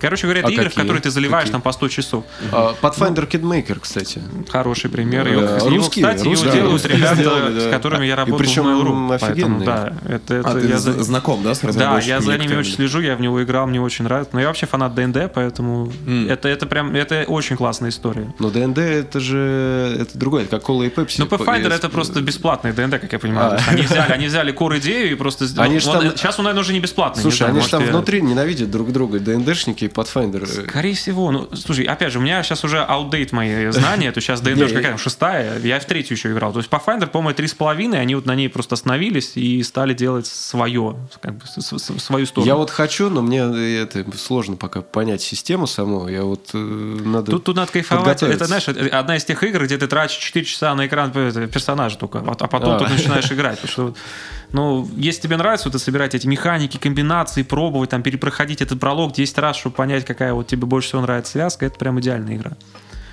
Вот. Из, из такого еще я очень мне нравятся ребята Ларианты, то есть это Divinity, я ага. прям это третий Baldur's Gate, я не играю, я жду, пока он выйдет, чтобы поиграть в него уже не, не в раннем доступе, Но говорят, а нормально. пока. Ну, я даже не сомневаюсь. То есть они прям... У меня там тоже есть знакомые, я очень, очень слежу Слушай, за ну их нужна полная игра. Это же как с Black Mesa история, когда они, Да, они в- выпустили один акт пока, кусочек, поэтому, э, да. и ну, все такие, ну, блин, кусочек мало. Вот. А сейчас они ее там доделали как-то, Ну да. и сейчас говорят, Black Mesa, типа, вообще ништяк. Я за 200 рублей купил в Стиме даже. Я кажется, мышку отличное, купил да, себе за предложение. 200 рублей тоже. Это- Это вложение года просто. Ну, отлично. Ну да, поэтому я тоже, я дождусь, пока она выйдет, и буду играть в нее целиком. Из, из российских, кстати, была клевая Atom RPG, мне понравилось. То есть такой А, русский, русский. Fallout. Блин, мне типа, кажется, да. в этом РПГ очень пере- перебдели с текстами. Диалоги Там, э, такие на любителя, скажем, да. Но не знаю, я тоже, меня, меня- я, не, я не принимаю это слишком серьезно, то есть я понимаю, что с юмором там бывают перегибы. Но Ну, ты целом- в механически, да? равно. Да, мне нравится, мне нравится именно стиль игры, то есть э, вот как, как, как она играется. То есть, и все равно, понимаешь, они молодцы в том плане, что они не стали уходить в попытку сделать западную RPG. То есть они сделали русский такой Fallout. То есть, да, там какие-то разговоры, Тот самый названия. Fallout. Тот самый, который все ждали, да. Ну, А этот, э, Mutant Year Zero. Это, да, это которые ребята делали Avalanche, по-моему. Это, это шведы, по-моему. Это шведская, да, да. Помню. Но это по типу XCOM такая же, да, Да, да, пошаговая да. была. Да, я, я вообще просто... у да, меня- да, да. Я вот как раз Xbox купил, у меня было 14 дней геймпасса, Ага. ее как раз раздавали. Я быстрее просто за эти 14 дней ее пройти такой. Блин, ну я угорел прям максимально. э, Bearded Ladies Consulting. Да, бородатые Окей, женщины. значит, надо выходца из этого, Да, из Avalanche. да. Что-то такое у меня почему-то не ассоциируется. Вот, и я просто в тактику не так много играю, но вот это прям... Ну, тактика, да, нет, Там порог входа скорее- очень скорее низкий, RPG, как раз, и тактика. ты, ну, изучаешь это быстро, потом такой, господи, почему мне дают люлей здесь? Так, надо пересобраться как-то, по-другому как-то так. Я обожаю игры с Quick Save, Quick Load. То есть люди некоторые считают, что это какое-то скамерство, что ты там перезагружаешь. Для меня, наоборот, такой кайф. Вот переиграть просто быстро. Вот я вот сыграл как-то там часть уровня, ага, что если я вот так сделал? Ты быстренько перезагрузился и прошел. Мне поэтому очень нравился Deus Ex, тоже вот новый. Там, там Deus обычно Ex большая крутой. вариативность, но ты, я не хочу всю игру проходить заново, чтобы там в другую шахту залезть и как-то Ну, типа, по-другому да-да-да. пройти кусок уровня. А здесь именно круто, да, ты F5, ага, так прошел, так прошел, так прошел, выбрал, какой тебе нравится. И... А в Prey играл? Prey, кстати, нет, не играл. О, там вариативность вообще. Тоже, ну, да. там тебе дают станцию просто, и ну, каждый раз, когда ты будешь проходить, у Prey тебя мне будет как-то, да, мне завязка что-то не очень зашла с этими, с пришельцами и про- и прочим. У меня sci-fi мне не, не, не сильно как-то близок, мне больше Ну, либо вот что-то Т- такое. э, т- Там скорее вот ты оказался в ситуации, и тебе нужно, нужно найти способ э, выбраться. И там Ага. множество как бы путей, куда пойти, много. что использовать. Ну, это отчасти как Метроидвания, по сути. У тебя там Ну, открываются и прочее. Я бы так не сказал, что это Metroidvania прям. э, Ну, она как такая же Метроидвания, как Control, Control. типа, Не, типа, не, да. не, не. Control больше Metroidvania, чем Prey. Prey это просто, ну, как объяснить-то? Там есть эта штука, но она не, не так явно. Мгм. Ну, не знаю, не так явно. То есть я я ты- ты- первые несколько Ну, часов короче, нашел просто есть- дверей 40, которые Да, я не могу ты сейчас открыть, потом, а типа, потом да, только, да. да. Ну, Нет, это- ты просто в Prey можешь показатель, да, выбрать такой путь, что эту способность ты получишь раньше, а в Control Ну у тебя да, да, линейно да. все. Ты Это да. не получишь способность до определенного момента. Ну, вот это круто. Мне тоже нравятся игры, которые позволяют тебе их ломать в хорошем смысле. То есть, я, например, мне очень нравится серия там, Готики тоже, где ты можешь игру просто разломать тем, что ты пошел куда-то туда, не туда слишком рано, или там выполнил квест слишком рано. Но, но она от этого не ломается в плохом смысле, она просто позволяет тебе себя почувствовать хорошо. То есть, когда ты, когда ты игру, грубо говоря, там, перехитрил или обманул, или там собрал какой-то build, или нашел какую-то вещь, и вот мне, мне нравится, когда игра настолько линейная, что вот у нее есть, как ты ее проходишь, ты развиваешься определенно, у тебя есть вот эти вот моменты, когда ты переходишь на следующий уровень там, своей, своей силы, скажем так, и у тебя появляются какие-то новые способности и так далее. Мне нравится, когда все оно вроде как сразу доступно, и ты сам выбираешь в каком порядке, с какой, ну, с, как, с, с каким как, как сильно ты хочешь, короче говоря, манчкинить, и как сильно ты хочешь просто отвлечься и посмотреть на сюжетку. То есть современные игры все-таки ближе уже к тому, что контент тебе выдается так, как его за, за, ну, запланировали. То есть ты вот его проходишь так, как его видели разработчики. Ну, кстати, вот в этом плане мне как раз в Prey понравилось то, что там есть типа пушка, которая сли- стреляет чем этим... Э, гипсопушка, Гипсом, да, гипсопушка. Гипсом, И типа ты можешь Это там... как грави а, пушка из Half-Life, только гипсом, да. Типа да, ну ты можешь э, условно там лестницу себе Ага. сделать. э, Ну, ты заходишь в шахту лифта, лифта нету, и. Да, да, да. Я, я а я вот, кстати, просто не понимал, типа, а это поломанная типа- херь, то, что я сейчас забрался наверх, там, на второй Да, этаж, это куда это нужно круто. было. Нет, там в. Prey там самое что-то главное... глючит анимация, что-то еще пока Самая главная фишка в Prey, ты думаешь такой, а так можно? И Да, да, да, можно. да, да. Да, Вот. да, и когда игра тебе не говорит, что нет, ни в коем случае, ты что, я вообще так не буду играть, она так типа, ну, наверное, можно. Я же, рабо- я же да. работаю, в принципе, наверное, так можно. Вот это кайф, да. Мне очень нравится, когда, когда системы не ломаются, когда механики, да, да, они, да, да. они как бы, ну, Я с этой гипсопушкой... Я точно знал, то, что в некоторых моментах подходящие. я что-то сломал, потому что там были там невидимые стены, условно, которые мне не позволяли пройти. Но где-то был вот кусочек, в который можно влезть. Ну да, да, нет, это, что-то это еще. Ну, тем не менее, он позволил, позволил, значит, все норм. Назови игру, вот мы подводили в предыдущем выпуске игры десятилетия. Вот какую можно выбрать игру? Чисто для Вот и себя, да. если, грубо говоря, Что тебя отрежут от цивилизации, ты, грубо говоря, окажешься на не- необитаемом острове, какую игру ты с собой возьмешь высшую за последние 10 лет? Ну, я сейчас буду непопулярное, наверное, мнение скажу. Ну, а, а, нет, смотри, а интернет у меня там есть? А, ну, Ну, то есть, потому что, знаешь, Кстати, мы вот это вот до сингла просто, то есть это какая-то оффлайновая игра. Ладно, окей. мы Пу- мы нет, придумали. Ну, Но мы не придумали, думали, мы, просто онлайновые редко играем. Смотри, я так скажу, я моя, наверное, игра на века это DayZ. То есть я начинал в нее играть еще с мода, когда она только вышла, и это вот прям. Ну, потому что в ней есть все, что я люблю в игре. То есть она абсолютно тебя никуда не, не двигает. И в ней есть вот эта непредсказуемость от того, что ты играешь с живыми людьми. Ты никогда не знаешь, что будет. Ты бежишь по этому лесу, он пустой, да, но тебя может подстрелить там какой-то вообще левый чувак, который оказался там случайно. Ты можешь кого-то встретить, вы там с ним разговорились в чате, вы такие лучшие друзья, бежите, а тут вы нашли какой-то автомат, и, И он а, тебя а пристрелил? такой ли он мне друг, да. Он- Кто, А кто я, кстати, читал на, на- еще на Mail.ru, у них были Да. вот эти Mail.ru игры, Ага. получается, разделы, и там э, до были... сих пор есть. И были, ну, сейчас я его не читаю. И э, там был, были истории из Дейзи, Да, как да, да, э, да. взяли в заложники, Да, там да. лонгрид такой адский, как Ты там- такого опыта нигде не получишь Да. ни в одной вот, ну, сингловой И игре. люди не выходили, они ну, не ссали и такие, типа, что дальше Конечно, будет? потому что ну, в этом и кажется, что, что, что случится, ну, как бы это просто игра, но при этом experience совершенно потрясающий. Вот. И я знаю, она, она ловит кучу hate а за всякие свои такие Технические более, да, более неполадки, да. технические детали, но как именно как игра, как явление, мне кажется, вот выживачи, вот когда они появились, я прям по ним очень загонялся, я переиграл, наверное, во все, но все равно вернулся как бы к этому, к оригинальной. Нет, DayZ был на тот момент лучший из зомби-выживачей. А щас я, со- какой я лучше? согласен. Да сейчас их уже нет, я думаю. Ну, то есть это сейчас уже не популярный жанр, и там есть какие-то... А он нишу свою занял, и все. State of Да. Decay? Или что? Нет. Нет, О, это нет. сингловая выживалочка. Это, Он да, сингловый, это- да. это И он хреновый.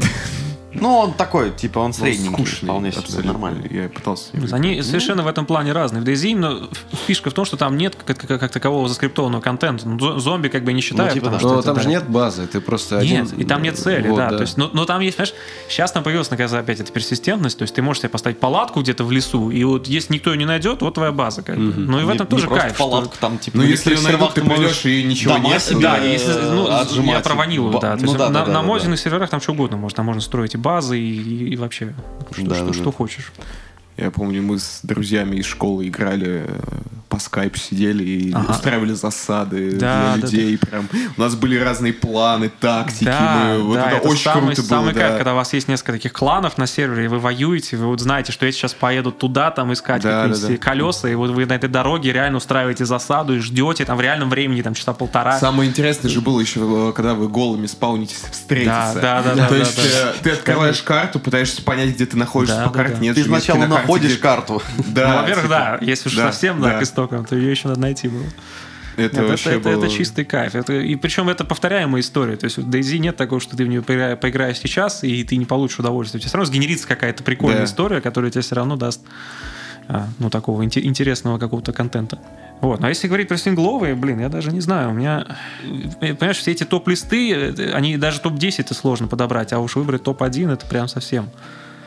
Но у нас это было, какая-то какая первая в голову история. пришла, мы, по-моему, сошлись Да. на одной игре. Вот. Да. Вы, вы сошлись на Скайриме, я выбрал Зельду. Ну да.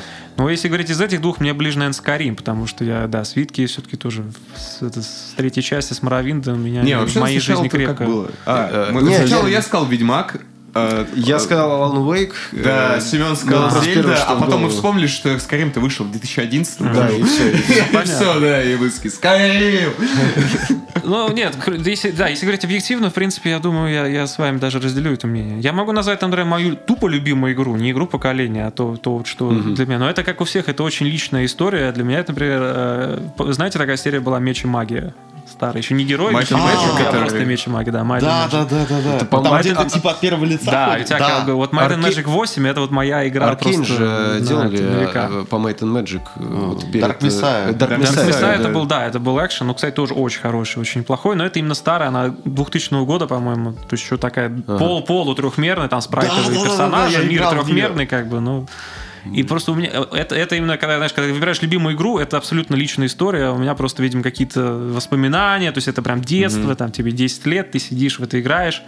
У меня еще была коробка раньше, помните, были игры, когда не Jewel, нет, А, да, Box, да, а такие да. коробочные версии. Это ж просто была какая-то фантастика, там руководство, все дела. А твоя первая игра какая была? Первая игра а, Принц Персии, наверное, который вот еще Sands of Time. оригинальный. Или самый- Какой Time? Sense of Time? Ты че? просто- А, 90 который, какой- я типа- в 97 году у меня, по-моему, появился компьютер. Вот первая игра. Либо первая. Диабло была, либо Принц Персии. В Ну. По-моему, первая Диабло или, или даже... Сейчас, подожди. У меня начинается в голове просто все это вихриться. Первая игра, наверное, все-таки был Принц Персии. Первая игра, в которую я прям вот поиграл, ну, сам, это было Диабло, и я в нее забросил, потому что я был совсем ребенком, и уровень с этим, с мясником, А, просто это- меня, да, подарил кошмары на, на А следующий у тебя там, в русской года три. было?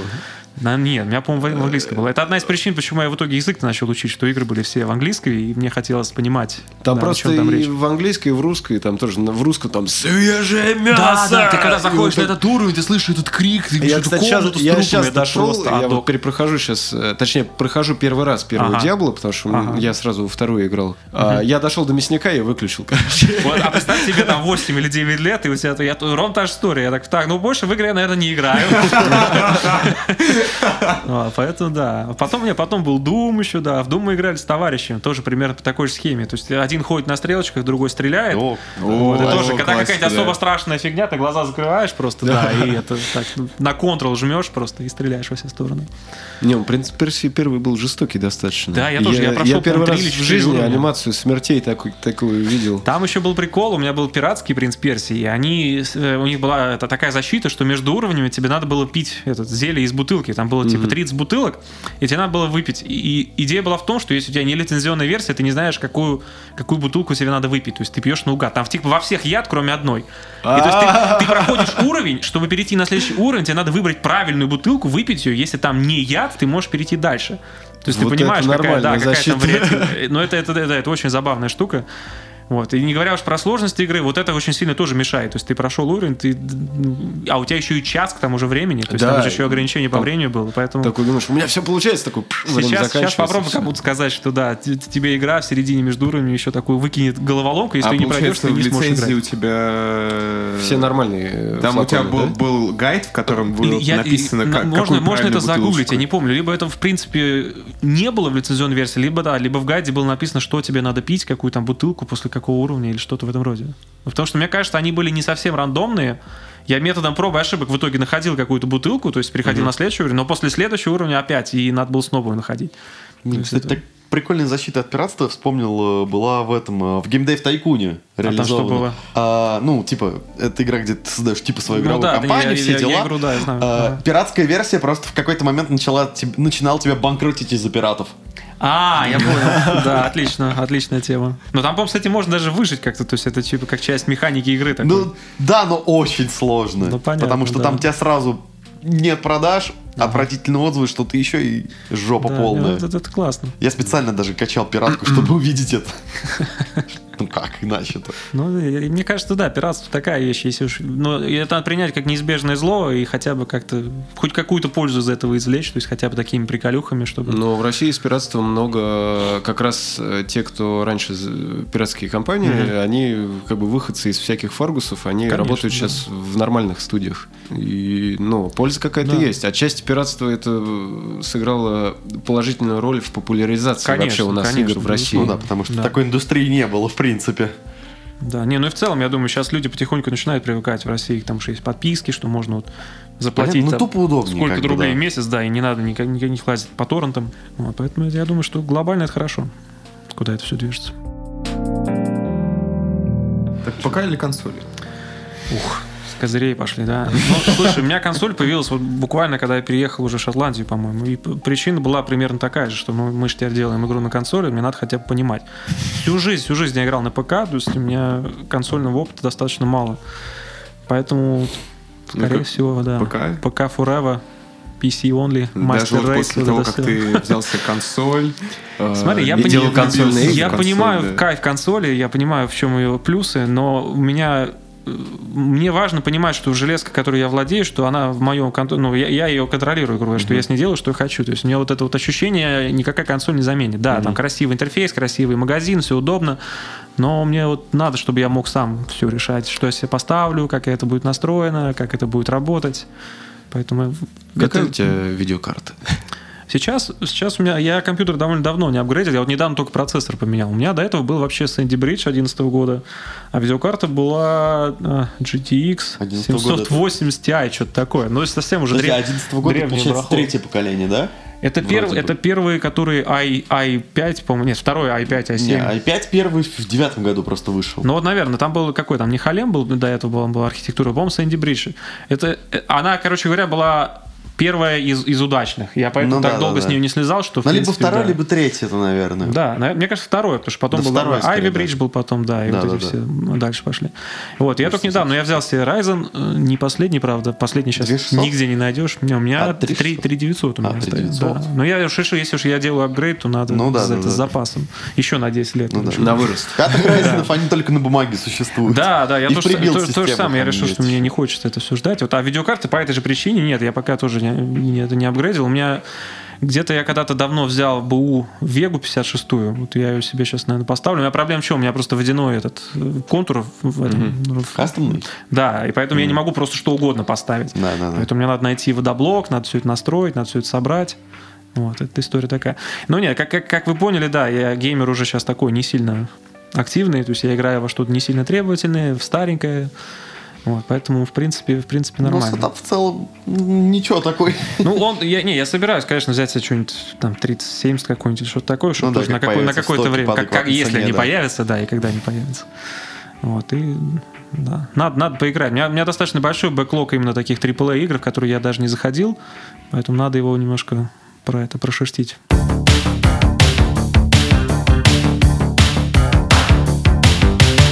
У нас есть ряд тупых вопросов. Да, Вот. давайте, без проблем. На счет три. Готов? Раз, два, поехали. Half-Life 3 или Star Citizen? Half-Life 3, А, ПК или консоли? ПК, Сэкономить мучаясь или потратить с кайфом? потратить с кайфом. Кармак или Ромеро? Карма, конечно. Водка картофельная или обычная? Обычная. Хагис или гуляш? О, не то, не то. Ну давай Хагис, ладно. Волынка или балалайка? О, балалайка, волынка. И последний вопрос. Э, Ты работаешь в Килте? Нет. Я практически уже купил себе килт. У меня это тоже такая вечная история, что ну как-то, ну надо, Мы- надо мы- хотя бы для мы- вида Мы не его могли иметь. просто вот, ну... Я вот, понимаю, э, нет, это, обойти, это до ну, поверхности обязательно, да, килт, килт никуда не денешься. Кстати, реально, вообще ходят люди в нем? Это официальная одежда, как у нас костюм. То есть, если Ну, какая-то свадьба, какое-то мероприятие, а, туда типа, мужчина приходит в каждом? Да, но у тебя он прям такой красивый, там, с кинжалом, с кошельком, с таким, там, на меху, что-то и так далее. То есть, Золото еще в кошельке. Да, это именно просто парад- парадная форма одежды. Есть, типа, я- есть те, кто ходит в нем, наверное, просто так, но это скорее редко. Я просто думал то, что окей, да, это, наверное, существует, но скорее это для такой маленькой Ну, это да. э, социальной прослойки, э, раз типа на свадьбах и на прочем, не ожидал, что это настолько популярно. Это как у нас считают, что у нас ходят медведи, и мы там катаемся на этих на велосипедах од- одноколесных. Вот, кстати, классная, да, история, можно тоже рассказать. Я когда только пере- переехал, и тоже вот эти обычные разговоры на кухне, просто общаетесь, как-то узнаете друг друга.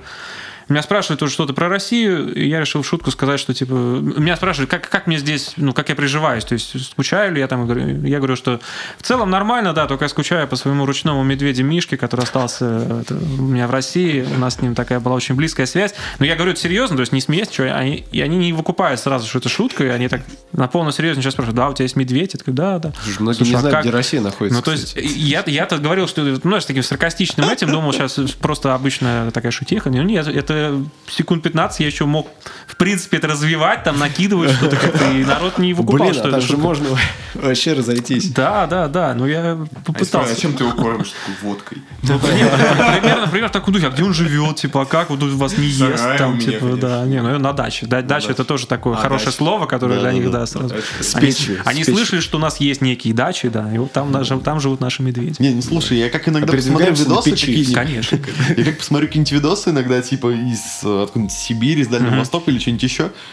И ты такой, возможно в России реально, типа, с медведями так много тем Да, для связано. нашей России это что, это Москва ты сидишь, типа, в Москве, вроде бы все Ну, окей, типа, там реально да, чувак ну. с медведем сидит, обнимается, кто-то там просто с санными тряпками выгоняет медведей со своего двора, и ты такой, Слушай, это нормальная история. У меня мама э, работает, ну, вот как раз в таких местах, типа Республики Коми, ну, э, такие там в- около тайги что-то. И часто бывает, что за забором просто, ну, гоняют волков с санными Ну, тряпками. для них, я думаю, это уже вообще ни разу не, какое-то событие, что, о господи, Опять волки. пришли пидорасы. Да, Да. ну, скорее- Лисы скорее постоянно, ну, типа, ну, мед- медведи она не встречала, но все равно. Россия большая, это у нас Ну, ну, конечно. п- половина планеты, и в этом, возможно, и беда. Ну, просто ты Я мне не мог просто. спокойно рассказывал. У нас э, чел из Хабаровска учился в ВУЗе в одной группе со мной. И он такой, да нормально, типа, ну, там что-то, ездил в гости на Новый, ну, не в гости, к родителям на Новый год, э, возвращался в Хабаровск. И когда приехал, рассказывает, да, нормально гуляли с пацанами по центру, все вроде бы окей. Тут мимо нас лось пробегает, за ним, блядь, медведь. Я такой, подожди, что? А где это было? Вы где-то на окраине там тусили или где? Нет, мы в центре были. Нормально. В самом центре города. Чувак, я как-то просыпаюсь в Туле, э, открываю, ну, типа, подхожу к окну с утра, а у меня лось во дворе стоит. Лось? Лось или олень? Лось. Вот, Во дворе просто стоит лось. Я такой, Ага, про сироп. такой, чего, блядь? За ним бегают менты. Понятно. Он убегает от ментов. Я смотрю на эту картину, мне в школу, типа, надо. Я такой думаю, так, неплохо. Не, ну у нас периодически тоже мы в лесу-то так-то живем, на самом деле. Вот если за пределы города выйти, уже там ну, лес. Ну и, да, кабаны, и олени даже на территории городов встречаются. Особенно маленьких городов, типа там Щекино, там Да. по области, если брать. Ну, в Эдинбурге так только что, лисы есть у ну, нас, вот такое. Отчасти это правда, наверное, что у нас. Ну, единственное, что медведи на балалайке не играют. Это да. Пока что. Но мы работаем над этим. Да. Да. В тех видосах, которые я смотрел, какие-то медведи играли на балалайке, чувак. Какие-то медведи играют, да. Они это делали плохо, но играли. Медведь не тигр, в церкви не Да, выступает. да, да. Ну, да. Спасибо большое, что пришел к нам на подкаст, Да, Дмитрий. это Очень было Без проблем, с тобой ребят, очень приятно. Спасибо взаимно. Это было очень интересно. Я надеюсь, что не последний раз ты у нас э, будешь Ну, в в Туле-то подкасте, а точно, потом да, если что, можно, конечно, новенькое, если выйдет. Будем надеяться, что мы приедем к тебе в Шотландию и запишем еще один Без проблем, отлично. Да. У нас уже нормальный Евротур собирается. Вот, мы вот э, к Артему Баранову В Испанию. Собрались. Э. Вот, уже в Шотландию. Вот, сейчас кого-нибудь Выцепим Я еще. только за, без проблем. Еще бы из Японии Прокладываем маршрут. чтобы было Про- вообще Прокладываем маршрут, чтобы сразу Ну, правильно, да, все захватить. Да. Чтобы два раза не ездить. Вокруг подкаста за 80 дней. да. Да. Отлично. Спасибо, ребят. Да, для меня тоже очень такой необычный опыт. Я первый раз участвую в подкасте. Теперь буду хотя бы знать, что это, что это такое. С вами был подкаст «В ракете». Дмитрий Рокстар, Николай Караваев. Не забыл меня? Я я забыл.